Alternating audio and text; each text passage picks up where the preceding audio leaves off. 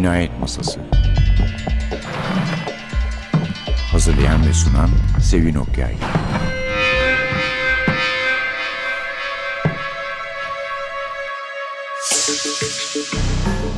Merhaba, NTV Radyo'nun Cinayet Masası programına hoş geldiniz. Sık sık bu programda karşınıza çıkardığımız, yani lafın gelişi tabii kitap olarak demek istiyorum. John Le Carre ile birlikteyiz gene bu hafta. Alfa'da çünkü basıyor. Kırmızı Kedi gibi Le Carre'leri. Ve buradan çıkan Rus Evi, The Russia House adlı kitabını gözden geçireceğiz. Alfa'nın olduğunu söyledim. Mehmet Harmancı çevirisi. Şimdi belki Rus evi deyince yani eski denecek bir film olmakla birlikte gözünüzün önüne birden Sean Connery'nin daha gençlik dönemindeki yüzü gelmiştir. Çünkü Le Carre'nin kitapları ya televizyona ya sinemaya bazen de ikisine birden uyarlanır. Hemen hemen hepsi. Bu da sinemada karşımıza çıkmıştı. Gerçi rivayet muhtelifti ama onu biraz sonra konuşuruz. Yani sıkıcı mı değil mi şeklinde. Kitap olarak insanı sürüklediğini söyleyebiliriz. Bir Le Carre kitabı kendini belli ediyor zaten. Gene aslında yapılan işle çok fazla ilgisi olmayan bir adam hani hiç kokun bazı karakterleri gibi neye uğradığını şaşırmış, başını neler geldiğinin farkında değil, bir işe girmiş ne olduğunu bilmiyor falan.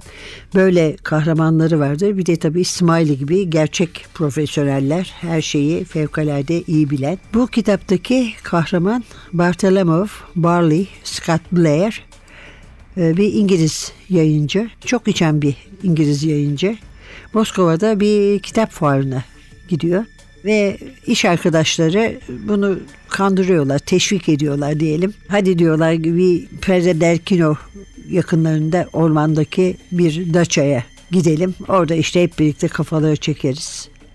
Ondan sonra laf politikadan açılıyor. Barley bir bakıyor ki gayet cesur bir şekilde vatanseverlikten, cesaretten, yeni bir dünya düzeninden ve soğuk savaş geriliminin sona ermesi gerektiğinden falan böyle konulardan söz ettiğinin farkına varıyor ve onu dinleyenlerden biri Göte bir kenara çekip diyor ki sen sahiden de böyle bir dünyanın mümkün olduğuna inanıyor musun?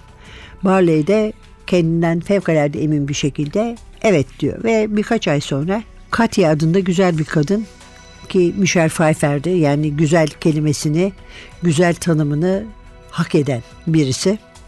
Katya bir başka kitap fuarında Barley'i arayıp buluyor ve ona arkadaşı Yakov'un yazdığı bir metni yayınlatmak istiyor. Buna ikna etmeye çalışıyor. Oysa bu metin aslında Sovyetlerin nükleer gücü ile ve atomik sırlarla ilgili bir metinmiş. E, ve bir de Barley'e mektup var. E, diyor ki e, işte e, Yakov Sovyetler Birliği'ne demokrasinin geleceği günü çabuklaştırmaya çalışarak ülkesine yardımcı olmak istiyor aslında falan gibi. Ancak Barley Lisbon'da evinde olduğu için e, Katya da bu paketi bir satış acentesine veriyor ve Barley'e iletmelerini söylüyor.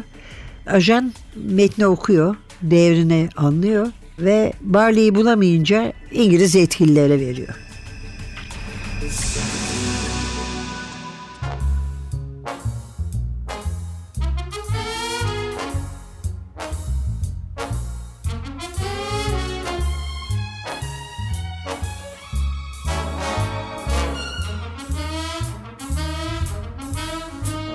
Certain night, the night we met, there was magic abroad in the air. There were angels dining at the Ritz, and a nightingale sang in Berkeley Square.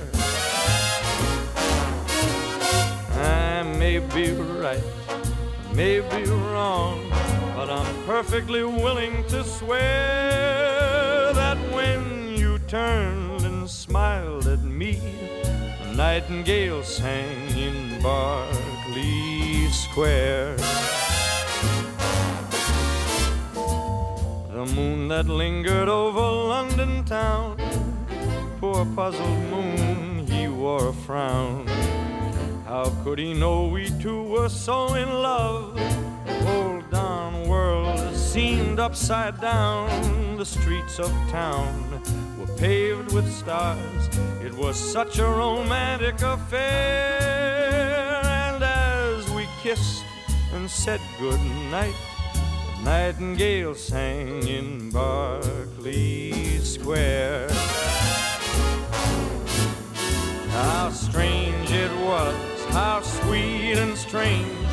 There was never a dream to compare with that hazy, crazy night we met when a nightingale sang in Berkeley Square. Ah, this heart of mine, it beat loud and fast like a merry-go-round in a fair, for we were dancing cheek to cheek and a nightingale sang in Berkeley Square. When dawn came stealing up all gold and blue to interrupt our rendezvous, I still remember how you smiled and said, Was that a dream or was it true?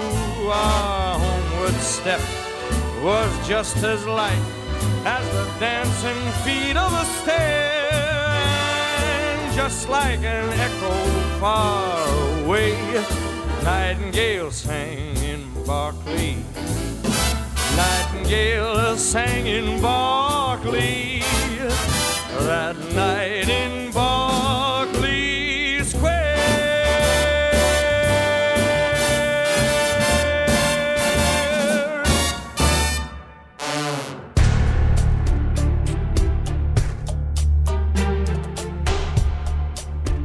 Bantları tekrar tekrar dinlediğimde Lando'nun Walter'a hep efendim, ne de ise sadece net demesini hayretle karşılarım. Ama bu Walter'ın uyandırdığı belirli bir tiksintiden olmadığı gibi Lando'nun saygısından da değildi. Ne de olsa Lando kadınlara düşkündü. Walter ise bunun tam aksiydi. Ve siyah saçlı öyle mi? Siyah efendim, siyah ve ipek gibi. Kuzguniye kaçıyordu hatta. Boyalı mıydı sizce?'' Aradaki farkı bilirim efendim dedi Landu kendi başına dokunarak. Artık her şeyini vermek istiyordu onlara. Hatta ebedi gençliğinin sırrını bile. Daha önce kadının Leningradlı olduğunu söylediniz. Bu yargıya nasıl vardınız? Davranışlarından efendim. Kalite vardı karşımda. Rusya'nın Romalı kadını. Onu öyle görüyordum. Petersburglu. Peki Ermenistan'dan olamaz mıydı? Gürcü belki ya da Yahudi. Landu bu sonuncu olasılık üstünde bir an durdu ama sonra reddetti. Ben Yahudiyim. Yahudileri bir görüşte anlarım demeyeceğim ama içimden bir his olmadığını söylüyor. Odaya çöken sessizlik Landu'yu konuşmaya devamı özendirmiş gibiydi. Doğrusunu isterseniz bana göre Yahudilik konusunda bir aşırılık var. Öyle olmak istiyorsanız buyurun güle güle olun ama istemiyorsanız kimse sizi zorlamamalı. Ben önce İngilizim, sonra Polonyalı ancak ondan sonra başka bir şey. Pek çok kimse bunun tam aksinin olmasını istese de bu onların sorunu. Çok güzel söylediniz.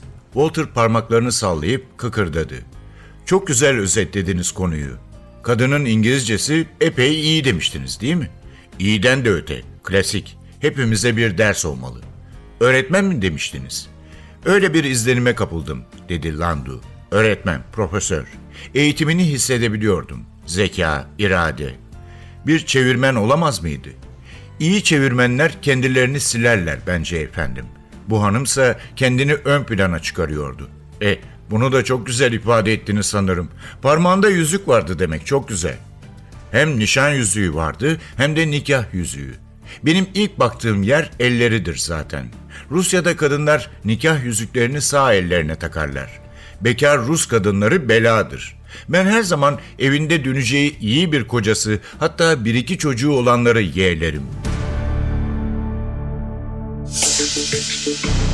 Rus Evi, The Russia House, John Le Carre'nin bir başka kitabıyla birlikteyiz. İngiliz yetkililere veriyor metni demiştim. İngiliz yetkililer de kim derseniz bununla ilgilenecek olan İngiliz yetkililer bildiğimiz bir kurum diyelim M16. Özellikle de M16'nın içinde Russia House, Rus Evi denen bir bölüm. Barley'den Yakov'la temasa geçmesini istiyorlar. Eline sorular tutuşturuyorlar. Yani belgenin hakiki olup olmadığını anlayabilmek için.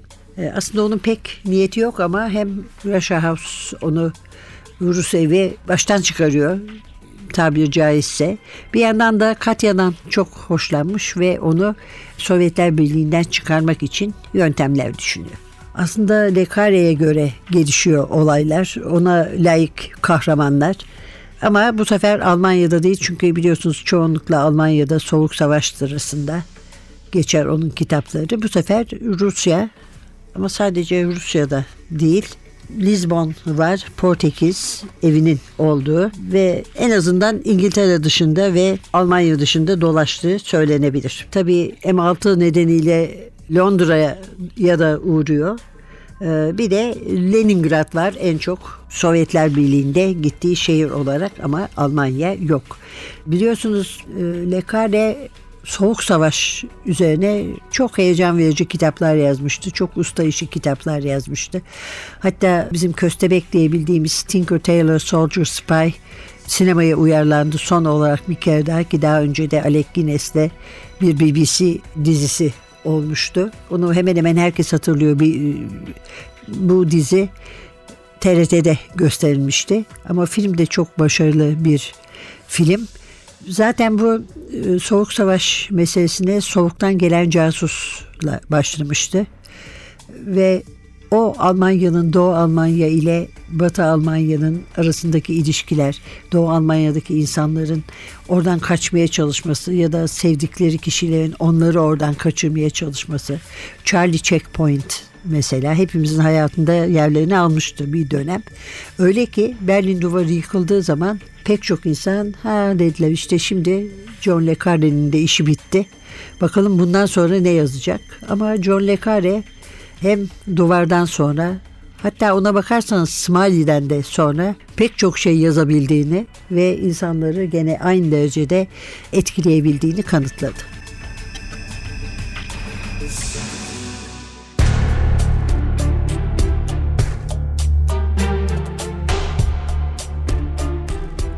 Biz eskilerin sık sık tekrarlamaktan hoşlandığımız gibi arada sırada komediyle son bulmayan istihbarat operasyonu yok gibidir.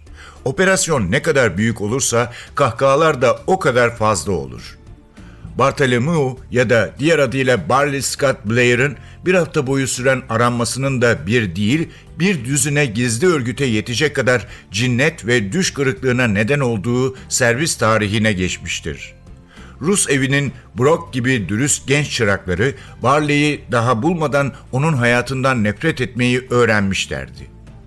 Aramaya başladıktan beş gün sonra Barley'in nerede olduğu dışında tüm yaşamını öğrendiklerinden hiç kuşkuları yoktu. Açık fikirli, ana babasını ve gördüğü pahalı eğitimi, hepsi de yıkılmış olan evliliklerinin tüm ayrıntılarını biliyorlardı.'' Önüne gelen herkesle satranç oynadığı Camden Town'daki kahveyi biliyorlardı. Boşanma konusunu araştırıyor pozunda olan Bigelow, evliliğin kusurlu kişisi kendisi de olsa bir beyefendi olduğunu öğrenmişti. Ajanlar Hall'da ondan bıkmış bir kız kardeş, Hampstead'de kendisiyle yazışan tüccarlar, Hampton'da babasına hayran evli bir kız ve City'de sessizlik yemini etmişçesine içine kapanık bir oğul bulmuşlardı.'' ara sıra saksafon çaldığı bir caz orkestrasının elemanlarıyla ziyaretçi listesinde bulunduğu bir hastane yetkilisiyle ve tenor olarak korosunda olmasının herkesi şaşırttığı bir kilisenin rahibiyle konuşmuşlardı. Rahip büyük bir hoşgörüyle gelip de okuduğu zamanlar sesi öyle güzeldir ki demişti. Ama bizim Palfrey'in yardımına başvurup da o güzel sesi duymak için telefonunu dinlemeye kalkıştıklarında parası ödenmediği için dinleyecek telefon bulamamışlardı. Bizim kendi kayıtlarımızda bile izine rastlamışlardı. Daha doğrusu onu da Amerikalılar bulmuş ve bu da bizimkilerin hoşnutsuzluğunu kat kat arttırmıştı kuşkusuz.'' Kayıtlardan çıktığına göre çift soyadlı İngilizlerin gizli servis tarafından aralarına alınma talihsizliği tehlikesiyle karşı karşıya kaldıkları 60'lı yılların başlarında Barley pek az uygulanan bir ikili güvenlik anlaşmasına dayanılarak New York'a gönderilmişti. Bunu öğrenince öfkeye kapılan Brock yeniden merkezi kayıt bürosuna gitmiş ve burada memurlar ilk önce Barley hakkında bir şey bilmediklerinde ısrar ettikten sonra kartını bilgisayara kaydedilmek üzere hala bekleyen bir dizinin arasından çıkarıp vermişlerdi. O beyaz karttan da ilk soruşturma ve yazışma evrakını içeren beyaz dosyaya varılmıştı. Brock sanki aranılan her şeyin ipucunu bulmuş gibi koşmuştu Ned'in odasına. Yaş 22, hobileri tiyatro ve müzik. Spor yok. Kendisini düşünme nedeni Can Kurtaran Birliği'nde Lionel adında bir kuzen.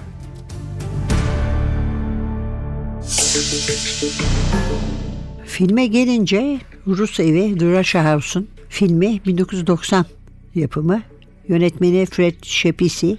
Yazar da yani senaristi de Tom Stoppard. Yani çok iyi bir yazar. Çok iyi bir oyun yazarı. Tom Stoppard bu senaryoyu yazmış fakat e, herkese de yaranamadığını söylemek durumundayız. Bazıları çok ağır buluyor e, ağır gittiğini söylüyorlar ve şöyle diyorlar. Yani şimdi biz bu filme baktığımız zaman diyoruz ki vay canına ya demek casusluk böyle bir şeymiş. Böyle kapalı yerlerde oturuyorsun. iş yok güç yok. Bir şeyler okuyorsun, dosyalara bakıyorsun, bir şeyler içiyorsun, sıkıntıdan patlıyorsun şeklinde. Halbuki öyle değil tabii yani. Bilmiyorum Drasha House'u gördünüz mü? Ee, Eğer e, gördünüzse hemen Sean Connery'nin resmi e, gözünüzün önüne gelecektir. Bazen Michelle Pfeiffer'e sarılmış olarak bazen de başında kalpağıyla tek başına. Filmdeki casuslar yüksek teknoloji de bir elektronik ağın başında ve her an insanların, adamlarının neler yaptığını biliyorlar. Hani mesele şu ki adamlar çok fazla bir şey yapmıyor doğrusu. Ama bir dönemin gidişini, sona erişini ve bir başka dönemin gelişini anlattığı, bize aktardığı bir gerçek. Glasnost, Soğuk Savaş hakkında bildiğimiz ve bilinen ve bilindiğinden emin olunan ne varsa onları yavaş yavaş aşındırıyor. Ve Barley'nin hikayesini anlatırken de arka planda Rusya'daki değişimi, bu değişimin hem ülkedekilere hem de ülke dışındaki e, kişilere etkisini görüyoruz. Şimdi çok temel sorular var. Bu metni kim yazdı? El yazması. Niye yazdı? Sanki Sovyetler Birliği'nin e, savunma silahlarını, bu silahların kalitesini sorguya çeken bir şey gibi görünüyor ama doğru mu, yanlış mı? Ee, yazar ne hakkında konuştuğunu, neden söz ettiğini biliyor mu? Ve e, Barley'in e, yolculuğu sırasında bütün bunlar uzun uzun tartışılıyor. Belki de onun için sıkılanlar biraz sıkılmıştır. Ancak asıl ilgiyi çeken de tabii bu metni Barley'e vermiş olan gizemli kadın Katya yani e, Barley onu görünce ciddi bir şekilde güzel olduğunu söylüyor. E, elbette öyle sonuçta Michelle Pfeiffer. Bu da bir film ama aynı zamanda Katya e, Barley'de bir değişime yol açıyor. Bir umut kıvılcımı yaratıyor ve unutulmuş gerilerde kalmış aşkı duygulara kapılmasına sebep oluyor. Barley kendi kendine bunca yıllık kendini küçümseme, kendini eleştirme, içkide boğmaya çalışma yıllarının ardından acaba yeniden çok daha eskilere dönebilir miyim diye düşünmeye başlıyor. Give me time to realize my crime. Let me love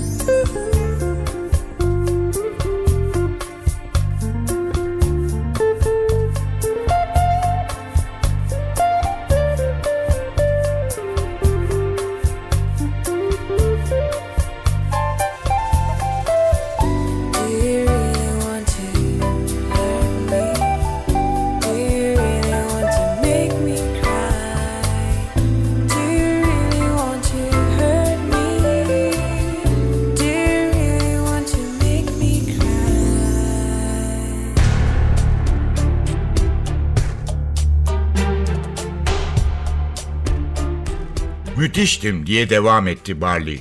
Kadehine su doldurmuştu bu kez. Televizyon yerini almadan önce bütün o sıkıcı İngiliz barlarında bulunan ve başını kaldırıp indiren plastik kuşların o ağır ritmik hareketiyle yudum yudum içiyordu. Bay müthiştim. Sahnenin ve perdenin yıldızı. Batılı, kibar ve dış görünüşüyle aldatıcı. Oraya bu yüzden gidiyordum değil mi ya? Benim palavralarımı dinleyecek kadar aptallar ancak Sovyetlerdir. Kakülü yine bardağının içine girdi. Orada bu işler böyledir. Kırda gezintiye çıkarsın ve bir bakmışsın sarhoş bir şair güruhuyla özgürlüğe karşı sorumluluk tartışmasına geri vermişsin. Pis bir umumi tuvaletteyken yan bölmeden başını uzatan biri ölümden sonra hayat olup olmadığını sorar. Batılı olduğun için. Bilirsin çünkü ve onlara söylersin. Onlar da hatırlar. Hiçbir şey uçup gitmez. Konuşmadan tümüyle vazgeçme tehlikesi içinde gibiydi. Neden sadece olanları anlatıp sitem etmeyi bize bırakmıyorsun diye sordu Clive. Sitem etmenin Barley'nin yapmaması gereken bir şey olduğunu ima ederek. Parlak bir yıldızdım. İşte bütün olan bu. Kıvrak bir zekanın bayram günü. Boş verin işte. Ama boş vermek Bob'un neşeli gülümsemesinden de belli olduğu üzere kimsenin aklının köşesinden bile geçmiyordu. Barley, sanırım kendine karşı çok acımasız davranıyorsun. Tanrı aşkına, kimse eğlendirici bir insan olduğu için kendini suçlamamalı. Anladığımız kadarıyla yemeğine karşılık biraz şarkı okumaktan başka bir şey yapmamışsın. Bob'un iyimserliğinden etkilenen Clive, neler konuştunuz dedi. Barley omuzlarını silkti. Yemekle çay arasında Rus İmparatorluğu'nun yeniden nasıl kurulacağını, şişeler dolusu barış, ilerleme ve glasnost, ani koşulsuz silahsızlanma. Bu konularda sık sık konuşur musun sen? Rusya'da olduğum zamanlar evet. Neler söylediğini öğrenebilir miyiz? Ancak Barley hikayesini Clive'a anlatıyor değildi. Kendine, odaya ve odada her kim varsa onları anlatıyordu. Tek tek, noktası noktasına. Kendi budalalığının bir envanteri. Silahsızlanma ne askeri bir konudur ne de siyasi dedim ben. İnsan iradesi konusudur bu. Savaş mı, barış mı istediğimize karar verip ona göre hazırlanmak zorundaydık. Çünkü ne için hazırlanırsak ona sahip olacaktık. Sustu birden. Bir kere daha Ned'i seçtikten sonra devam etti. Beni aşan konulardı bunlar. Orada burada okuduğum, ısıtılıp ısıtılıp ortaya konulan şeyler işte.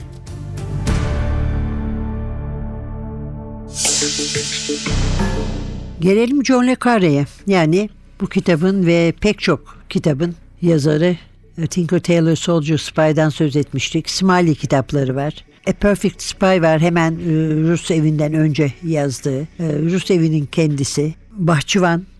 Bahçıvan'ı da işte duvar yıkıldıktan sonra herkes bitti artık bu yazardan bir şey çıkmaz dediği sıralar yazmıştı ve Afrika'da geçiyordu. Çevreyle ilgili, çevresel sorunlarla ilgili bir kitaptı ve elbette e, insanlar arasında ayrım yapma, ötekileştirme ve kaçakçılık gibi olaylar üzerine ölmediğini de kanıtlamıştı yani.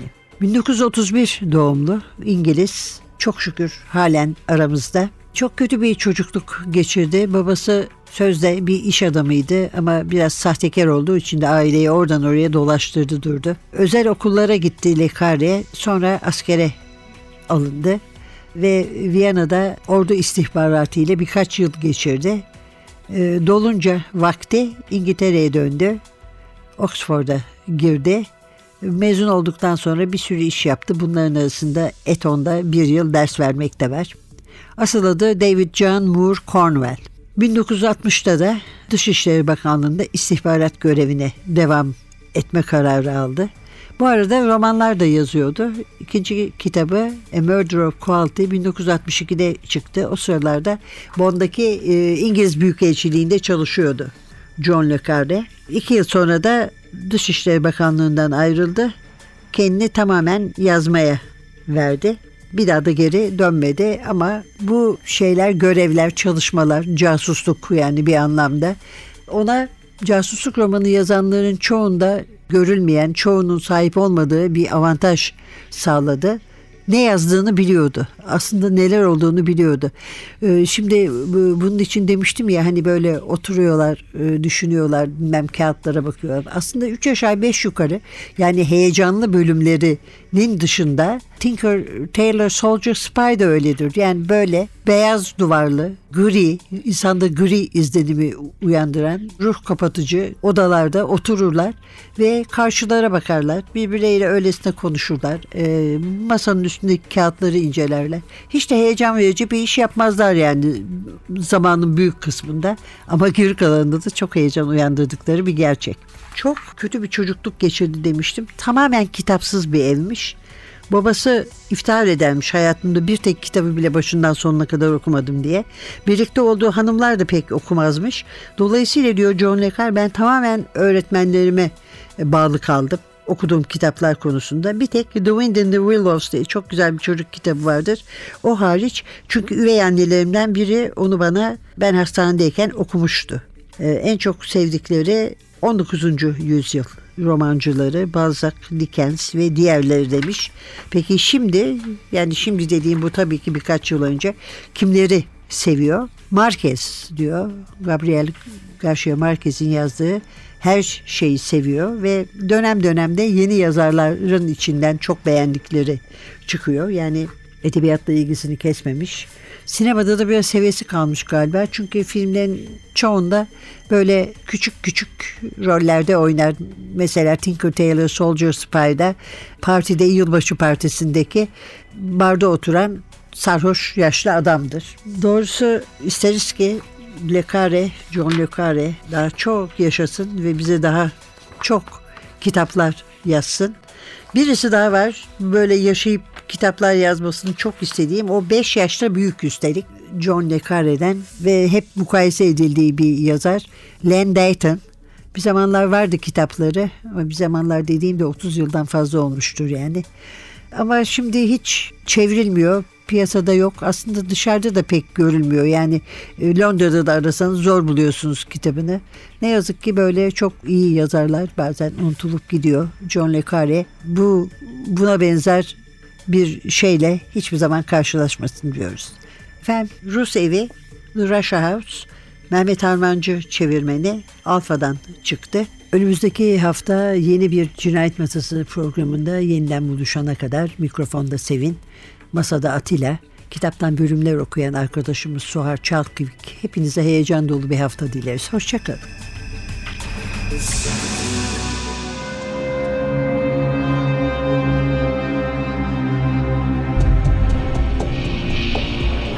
Cinayet Masası